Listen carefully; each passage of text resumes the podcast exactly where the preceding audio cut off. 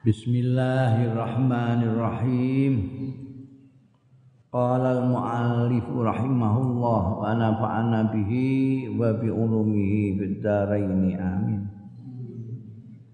Al hadisul rabi asyara hadis sing nomor 14. An Ibni Mas'udin saking sahabat Abdullah bin Mas'ud radhiyallahu anhu Kala ngendika sapa Abdullah bin Mas'ud, kala dawuh sapa Rasulullah sallallahu alaihi wasallam la yahillu damu mri'in muslimin ora halal apa damu mri'in getahe wong muslimin sing muslim illa bi ikhtasalasin kejaba kelawan salah sijine telu iki. Apa? As-sayyibuz zani. Wong wedok sing wis kau kawin sing zina biasanya dimaknani rondo. Wan nafsu bin nafsi lan awa-awaan mateni awa-awaan nafsu awak bin nafsi kelawan awak. Watariku lan wong sing tinggal dini marang agamane al mufarik lil jamaati kang misai lil jamaati marang jamaah. Wa riwayatake Imam Bukhari ing hadis sapa Imam Bukhari wa Muslimun lan Imam Muslim. Ya jadi itu menghormati nyawa orang artinya tidak boleh dialirkan darahnya orang halal darahnya. Itu artinya gak boleh dipaten coba asayyibu zani itu saja persyaratannya hampir sulit dilakukan. Orang-orang kadang-kadang mau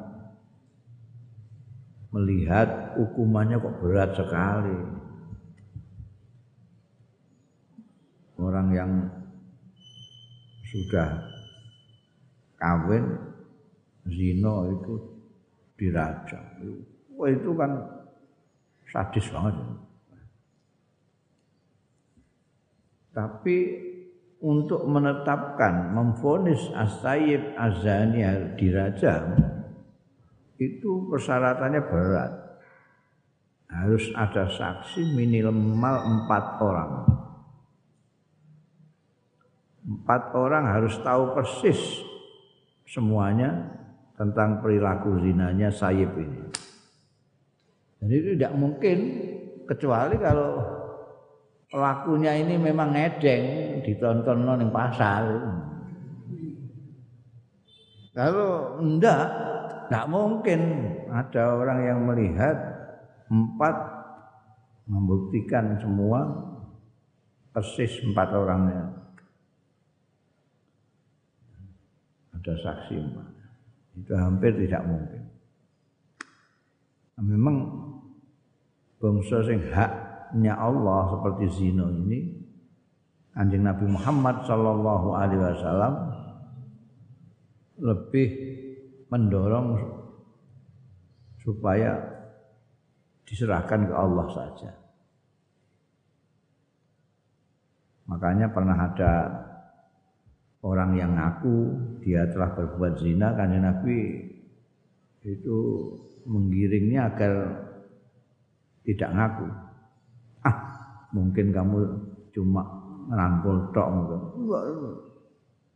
Jadi tujuannya karena zina itu haknya Allah biar tidak dihukum di dunia. Tapi yang matur Kanjeng Rasul itu memang ingin dihukum di dunia supaya di akhirat sudah tenang gitu. Kanjeng Nabi inginnya serahkan ke Allah saja. Tidak usah dihukum di dunia. Menjaga no rahmat rahmat rahman rahimin Allah Subhanahu wa taala.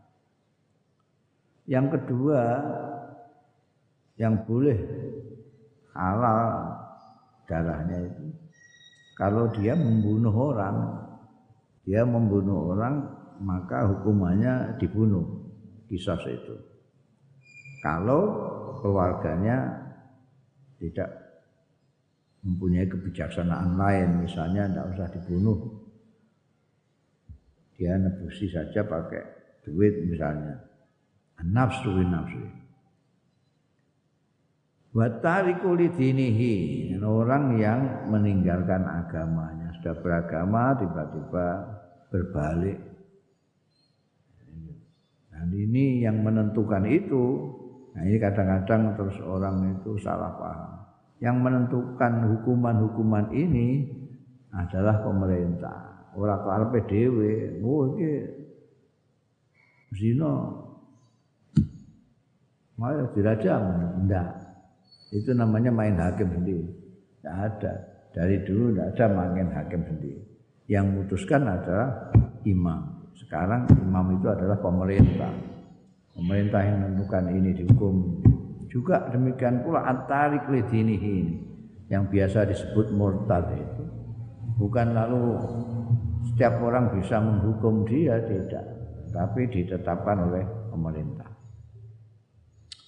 Al hadisul khamis asyara hadis sing nomor 15 An Abi Hurairah ta saking sahabat Abu Hurairah radhiyallahu anhu anna Rasulullah satuhune Kanjeng Rasul sallallahu alaihi wasallam kala iku dawuh sapa Kanjeng Rasul mangkana yu'minu billahi wal yaumil akhir utawi sapaning wong ana kang ana yuman ana iku yukminu percaya iman yaman billahi kelawan Allah wal yaumil akhir lan dina akhir fal yakul mongko supaya ngomong yaman khairan ing bagus au liyasmut utawa supaya mingkem meneng ae ya man. Wa man utahe sapane wong kana kang ana yaman ana iku minu percaya billahi kelawan yaman billahi kelawan Gusti Allah wal yaumil akhir lan dina akhir. Fal yukrim mongko supaya mulyakno yaman jarahu ing tanggane man. Wa man utai sapane wong kana kang ana yaman ana iku minu iman yaman billahi kelawan Gusti Allah wal yaumil akhir lan dina akhir.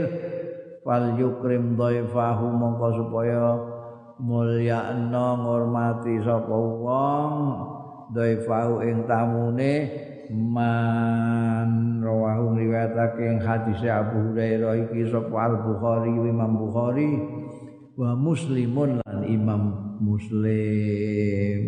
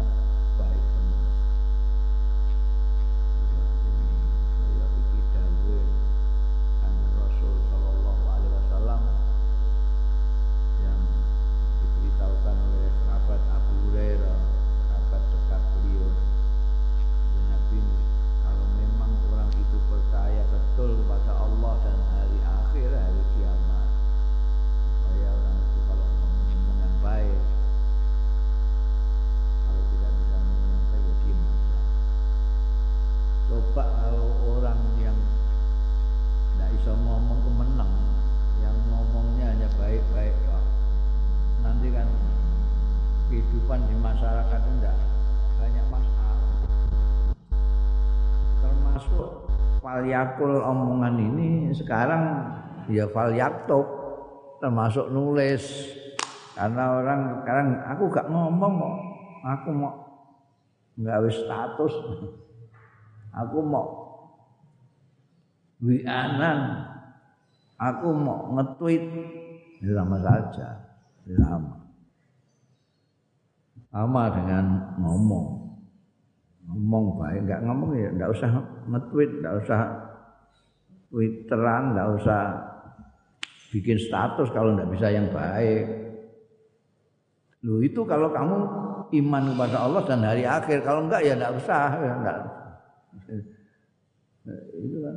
Nek mbok balik mafhum mukhalafah iki wong sing geneman elek-elek iku ora pati percaya karo Gusti Allah. Ora percaya karo dina akhir.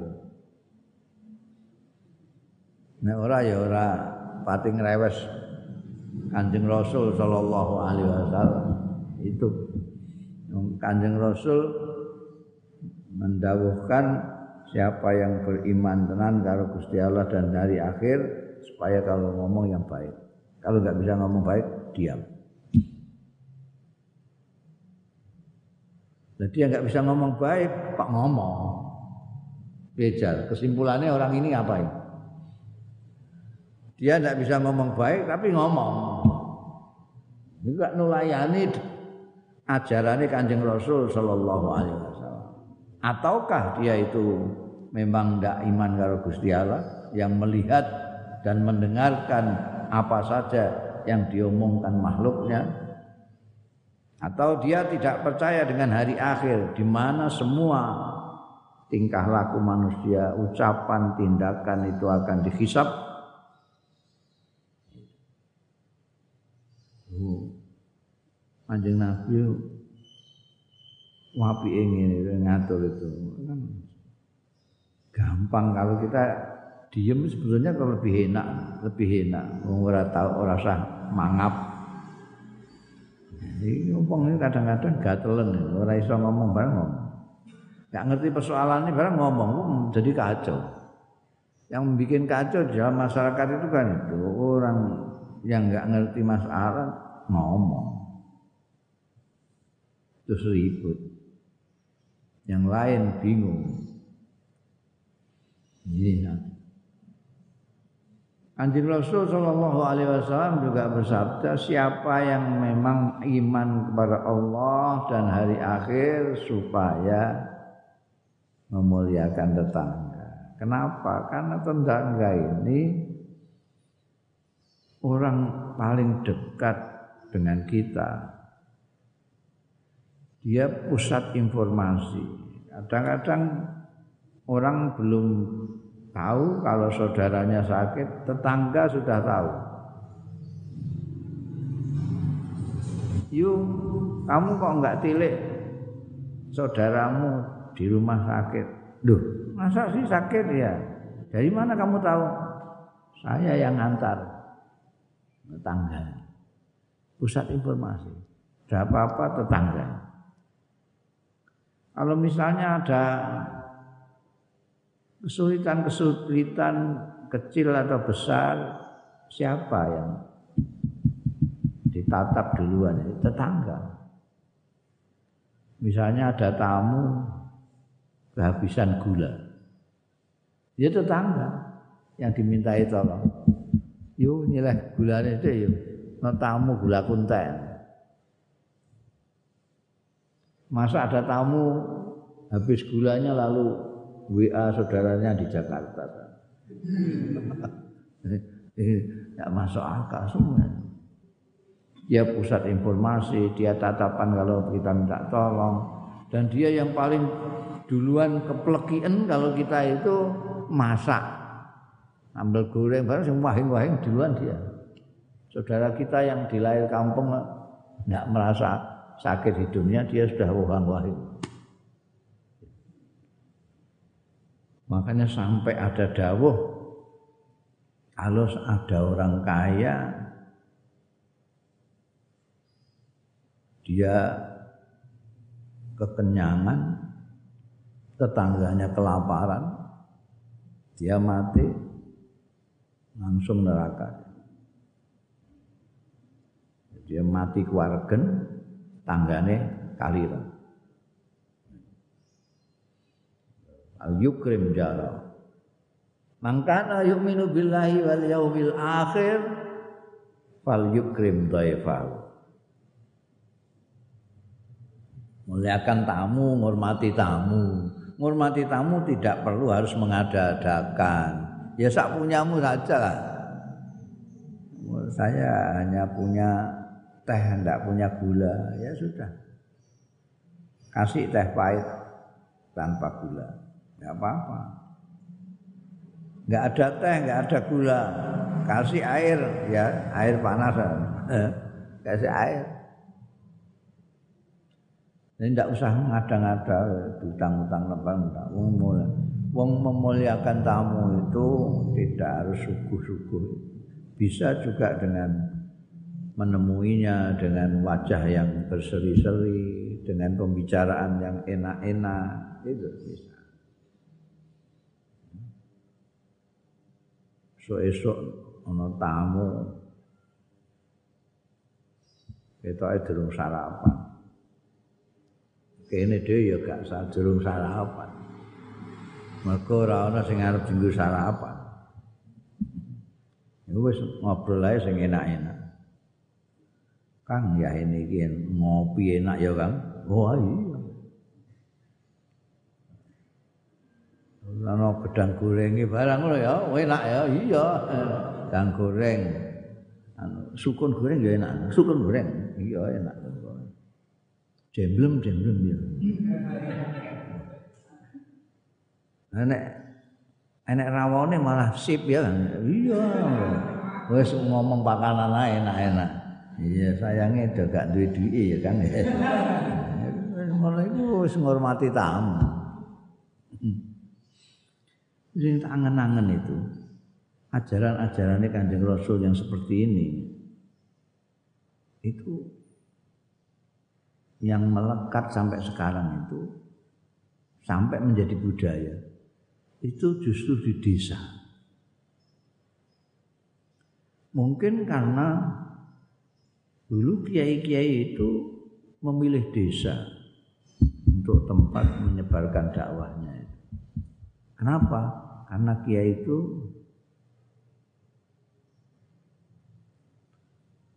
apa namanya menghindar, menjaga jarak dengan Belanda. Belanja tempatnya di kota, mereka menjauhi Belanda. Non kooperatif istilahnya, tidak mau bersama dengan Belanda. Jadi menjauh. Belanda biar situ ngusak ngasek kota nggak apa-apa. Kiai-kiai ini desa. Bikin pesantren-pesantren itu juga Enggak pakai model kota. Model kota itu pesantren dikasih nama. Darul Ulu. Darul Falah. Raudatul Talibin. Itu model kota. Di sini kan sini kota aja. Di sana enggak. Lirboyo. Ploso. Sarang. Kajen.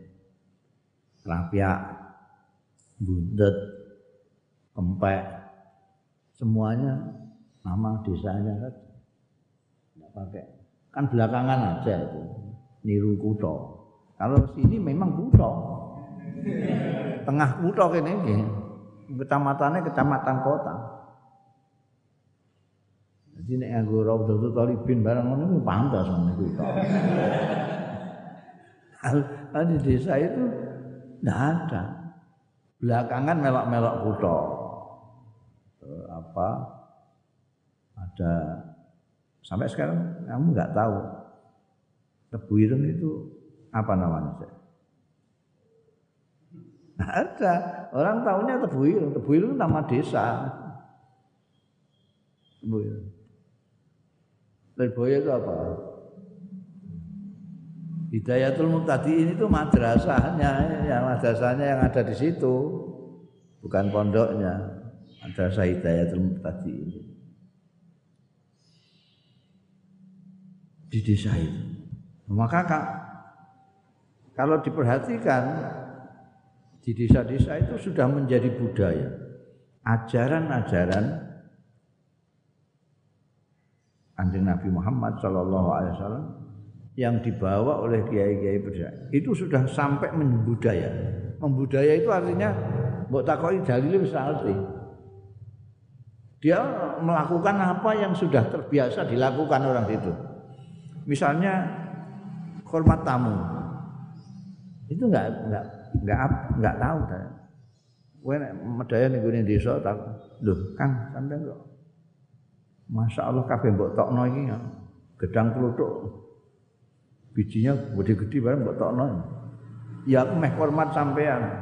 Loh, sampean apa ngerti dalil hadis Abu Hurairah?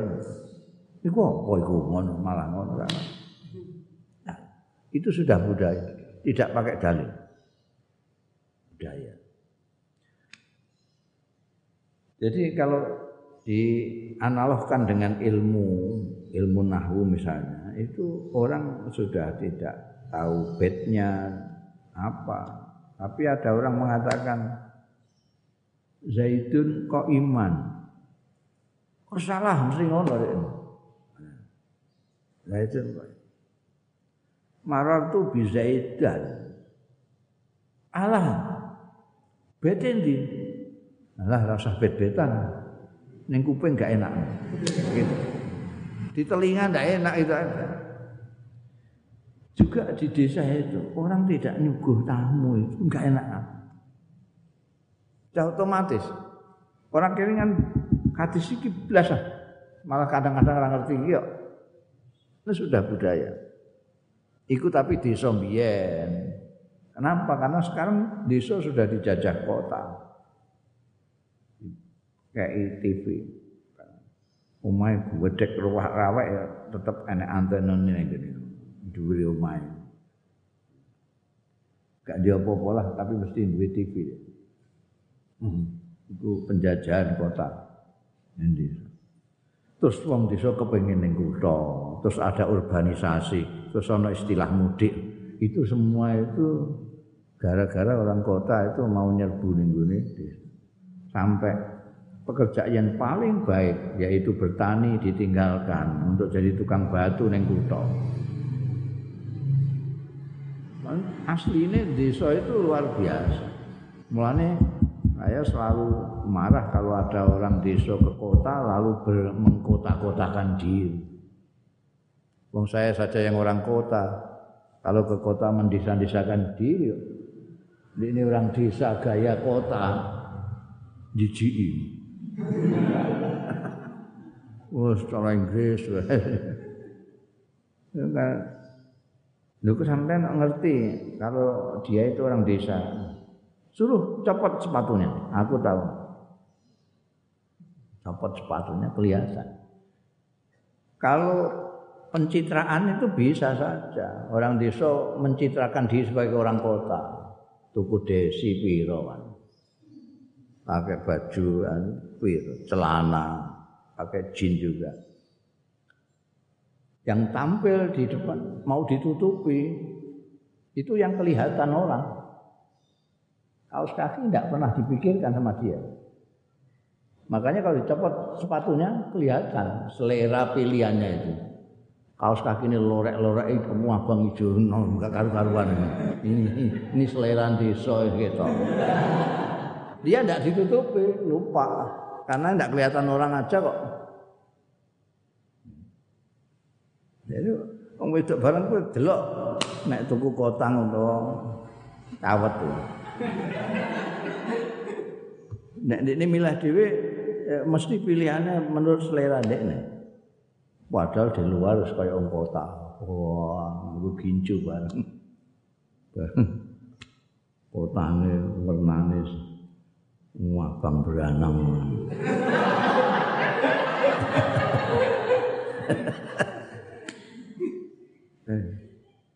Itu saya makanya kalau kamu orang desa ke kota, desa kan orang kota. Jangan kamu menjadi orang kota. Apa orang kota itu sama tetangganya mati aja nggak tahu. Bagaimana ekrom seperti yang dianjurkan Rasulullah Sallallahu Alaihi Wasallam. Di desa itu dulu lagi, sekarang sudah dijajah kota. Gitu. Dulu itu neng desa tidak ada pagar rumah tidak ada, ya kayak neng rumahku tidak ada pagar, tidak membatasi orang. Kalau ada pagar ya meh mertamu harus kangelan Bagaimana mau memuliakan tamu? Mlebu lagi wis nek pagere bisa digembok. Wis dodok-dodok bisa ditakoki KTP bareng. Ning desa ora didurung ditakoki wis dikeki wedang. Baru ditakoki, wedang metu. Ya sanane lah. Kadang-kadang aku ya kudu guyu tapi ya biyen nang ini kepengin ngormat. ana roti gedine nang kalone jenenge ganjril. Ganjril itu ganjele rel, rel itu anu spek. Gede gede. Terus iku mau apa? Pisang kluthuk. Wijine pirang-pirang. Mangan dadi wangel kabeh. Tapi ditokno semua karena niat hormat. Sengaja tidak ada pagar. Biyen malah di depan itu dikasih apa namanya kendi di depan depan rumah. Dia ning kene barang eh, meskipun kutha kan rada desa. Itu sumur itu separuh untuk orang jalan, separuh yang punya rumah. Sekarang ada sanyo barang itu terus dibuat kabeh. Biar itu sumur itu timbonnya juga dua, yang satu di sini, yang satu di dalam. Dalam untuk yang punya rumah, di luar untuk yang lewat jalan, jangan-jangan kepanasan, ijik segala macam itu. Ajaran kanjeng Rasul di desa mas. Di desa banyak orang diam, tidak banyak bicara. Banyak kerja ya. Berapa? Tidak kakean cangkem. Gitu. Maka orang kota menganggap orang desa itu bodoh-bodoh, mereka kok menang. Kayak kebu kan menang. Gak akeh ngomong. Padahal itu tadi ditanamkan oleh Kiai Falyakul Khair Auliyasmu. Enggak enggak. Lah ono sing diomongno arep ngomong apa? Ora meneng ae. Eh ngene ngene. Ngerokok-ngerokok apa-apa lelet bareng-bareng. Jagongan ya akeh ngombene, akeh mangan telone timbangane ngomong. Malah ana sing meneng ae. Ya ana ya ini meneng ae. Kowe meneng ae kan. Lah ngomong apa ae.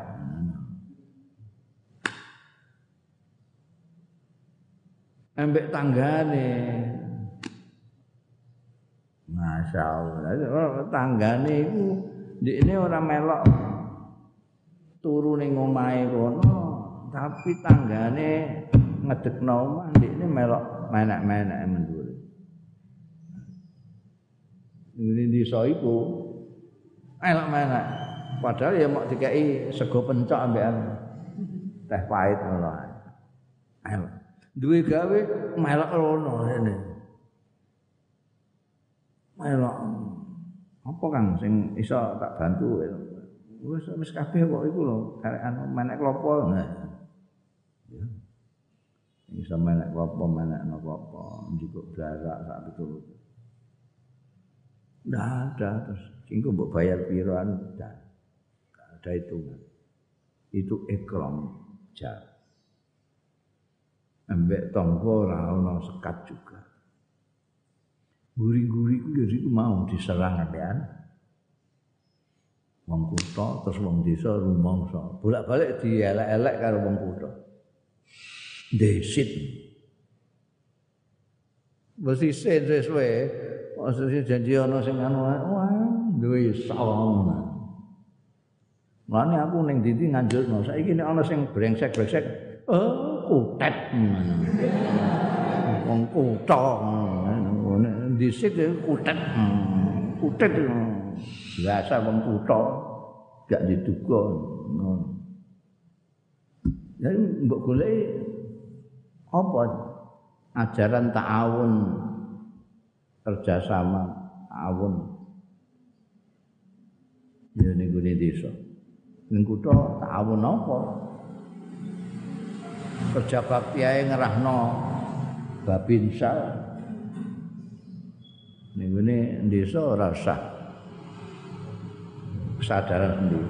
Ana kematian wis ora usah mbok kandhani ora macam-macam wong wedok-wedok nggo tenong dhewe-dhewe mara. Ning gone sing kesipan. Ning kutha ngono. Nah itu yang saya khawatiri itu kebalik itu. Yang desa ini karena mender karena dipoyoki terus akhirnya dia merasa tidak mempunyai sesuatu yang bagus. Terus sedek untuk mengutang-utangkan diri. Saya nganjurno itu wong desa mlebu kutha. Sebarkan kedesaan ke kota, ke kota. Eh, ning kutha. Taklukkan kutha dengan nilai-nilai desa. Lalu Gus Mus itu terkenal ning kutha gara-gara membawa nilai-nilai desa. Padahal ini wong desa, wong kutha, kutha. Kene kutha. Tapi mondok ini desa-desa. Leboyo desa, Lapiak desa.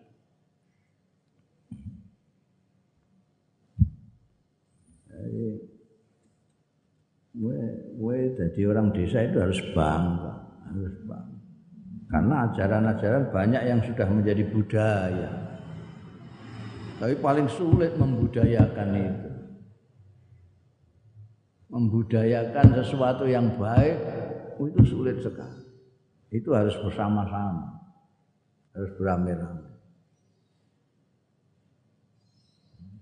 Saiki orang kota mau membudayakan kita dipameri macam-macam lah biyen wadus kali ngono jago eh umbah-umbah ya sabun cap tangan nganggo masokan ya sabun cap tangan. Sampune ya sabun cap tangan. Sabun niku wae sing dienggo umbah-umbah ya iku sing dienggo nggosok awak ya iku sing dienggo keramas ya iku. Nek kobel malah nganggo merang diku. Bakar ngono kae. Wah, dipameri mbek wong kutha. Ah, iku desa ngono iku. Iki ana sabun tangan dhewe, sabun cair namanya. Baksir-baksir iso ilang. Iki sabun kelek dhewe. Iki sabun rai dhewe. Orang mau dhewe sabun rai untuk woman dhewe untuk men dhewe wong laki-laki dhewe wedok dhewe biyen wedak itu wedak itu wedak dempun jenenge. Nek dinggo terus beluk-beluk ngono. Wah saiki ora trimo. Wedak itu berlapis-lapis. Berlapis-lapis nggo ngilangi daging dhisik nggo nglembutno dhisik terus ngantek lapis-lapis ngantek gak ketok pipine ndi wis wis kaya temblok boko-boko itu nah, itu nanti dia tidak awet seperti orang-orang desa dulu. Orang desa dulu tua era karuan saya kuyat rai kena saya kencang nah ini lagi umur saya terus tuyuk-tuyuk rai perot kan.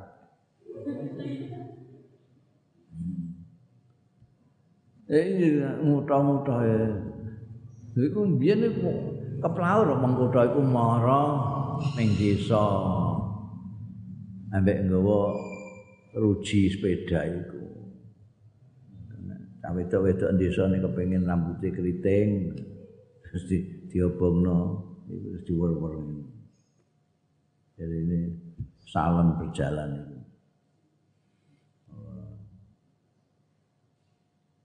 Padahal wong desa dikongkon kriting kabeh digawe napa jenenge ngono kae. Ron.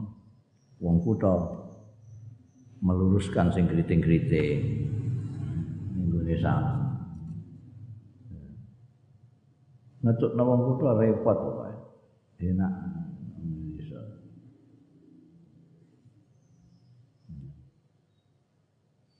Jadi sekali lagi gue neng kutha lah silakan tapi bawa nilai-nilai desa ke kota. Jangan terus menjadi belungkon kutha terus jadi kutha-kutha apa nilai kutha itu yang bisa dibanggakan? Apalagi kalau kita pakai standar ajaran kanjeng Rasul Shallallahu Alaihi Wasallam kita bisa ambil apa yang berfaedah untuk, untuk kita. Apa? Tapi sing ora banyak yang berfaedah dari desa.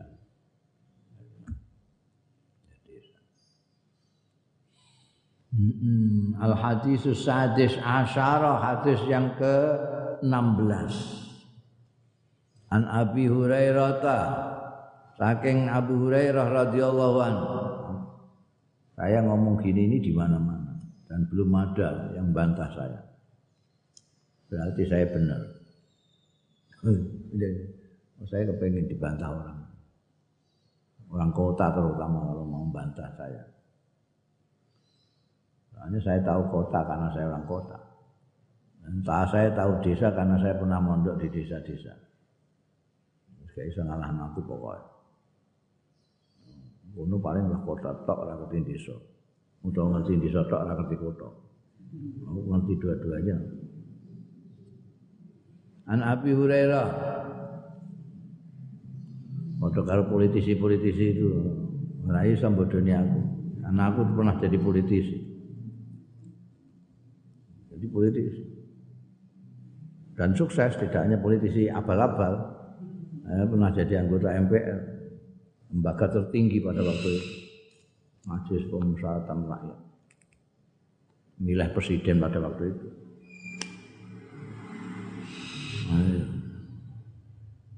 anak Abi Hurairah dan saya lihat sekian persen yang ada di dewan itu wong akeh desa kabeh. Tapi kemutok-mutok. Akhirnya terus jijiki ngono. Sebetulnya yang di disot disit desitno itu orang kota, orang desa yang berlagak kota itu, desit itu. Kalau kalau orang desa sing asli ora desit asli modern sing kuno itu asale desa terus mengkutok-kutokan diri itu duwe tenan primitif bangga nek desinan dadasan mobilnya minimal Alphard eh omae AC mobile AC AC tapi kademen itu yo aneh Ya. Lah kok masang AC ke apa kok kowe tuku selimut? Itu kan aneh. Lho kok tuku selimut kademen. Kenapa kok adem? AC ini. Nah, AC ini siapa? Ya aku tuku. Lho kok itu AC kok wedi kademen iki? Kan aneh. Hmm. Soalnya saya aku pengen jas-jasan. bareng jasasan sumu. Jadi aku pasang AC. Bareng arep turu kademen aku. Jadi tuku selimut. Iku orang genah kabeh iki mesti. Asline desa mesti. Desa. Desa iku adem cek panas, blodor ora apa-apa. Kalau memang di negara di daerah tropis, Wong di daerah tropis jajasan dasinan barang niru wong kota maksudnya mengutak-utakan sendiri itu kebodohmu itu loh yang jas-jasan pakai dasi itu itu daerah-daerah yang punya empat musim. Ketika musim dingin ini tidak bisa terbuka. Kalau dingin itu sini bisa sakit. Harus ditaleni. Ditutup rapat. Dan ini panasnya kayak ini wong tropis. Tidak pernah ada musim dingin. Paling rendeng kalau ketika. Rendeng saja hujan pun tidak sampai dingin seperti musim dingin di sana. Nah kok nggak hujan? Malah kadang-kadang orang kadem langsung aku jas. Allah. Malah diresmekno sebagai pakaian apa lengkap PL S pakaian resmi lengkap undangan rapat itu biyen paling sengit aku undangan dan saya jarang sekali mengikuti aturan itu. Karena ya, ya kok aku wong kutho soalnya. Aku wong kutho ngerti nek. Di sini ini daerah panas. Lembang ini kota kemarau. Hujan ngarang-ngarang jajasan desinan. Hmm. ini jadi nganten tok ae. Nyileh jadi nganten nyileh nyileh wis nyileh sumuk sisan. Iku yang desa masalah gua kah kaya kutho ya ilaha illallah. Jadi nganten. Nyileh jas nyileh dasi. Bareng dasinan ora iso nguculi dasine kapok kowe Biar ngene iki ana anggota DPRD kon desa-desa wah rene rene kon kon marai dasinan Nah, aku pinter dasinan wong pancen aku tahu ning luar negeri yang pirang tahun. Wayang sedih mesti nganggo dasi. Niki ini berasal dasinan kok apa? Bareng meh dilantik anggota-anggota dewan. Anggota dewan kono sing kon desa-desa. Pancur kong gunung bareng. Oh ini Masya Allah. Ngulek desi, kan ngajari desinan.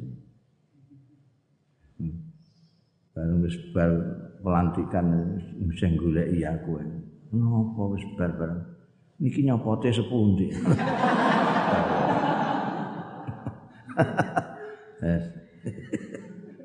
mulane ta desa ya desa ora usah ngutang-ngutang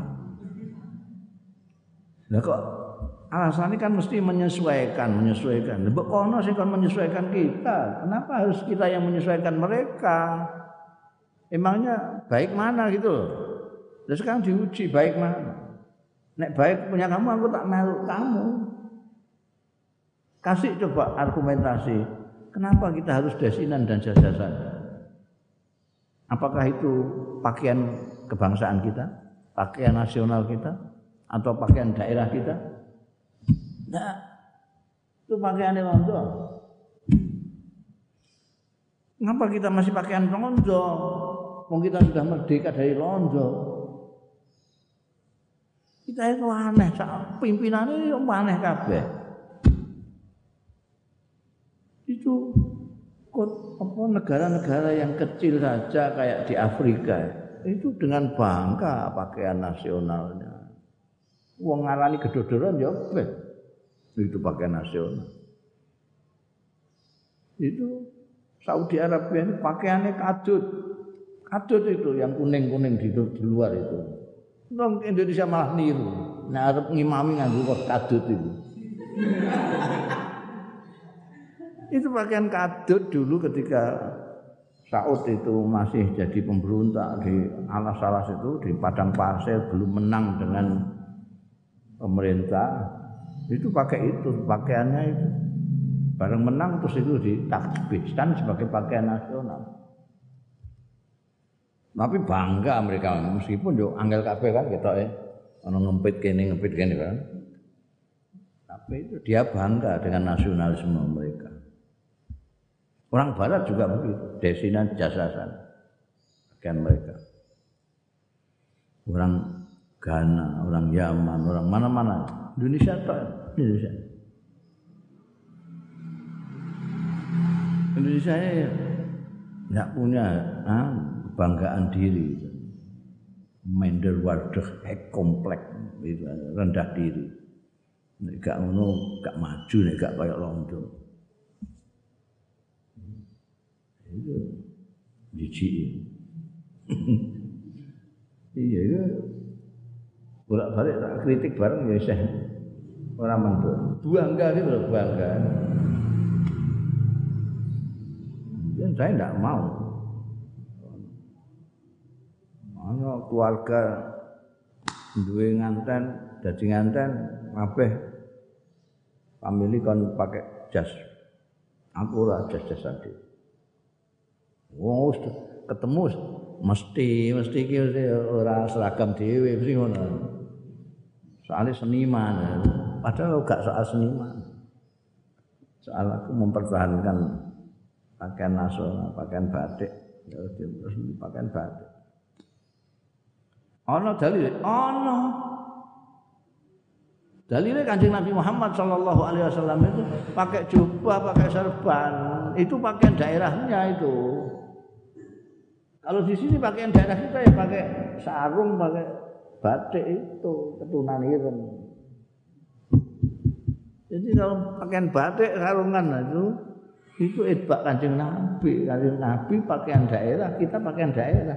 Nek wong kene nganggo pakaian kanjeng Nabi, pakaian daerah Arab, ya lucu lucu. Malah diarani nganggo daster bareng mbek wong kene.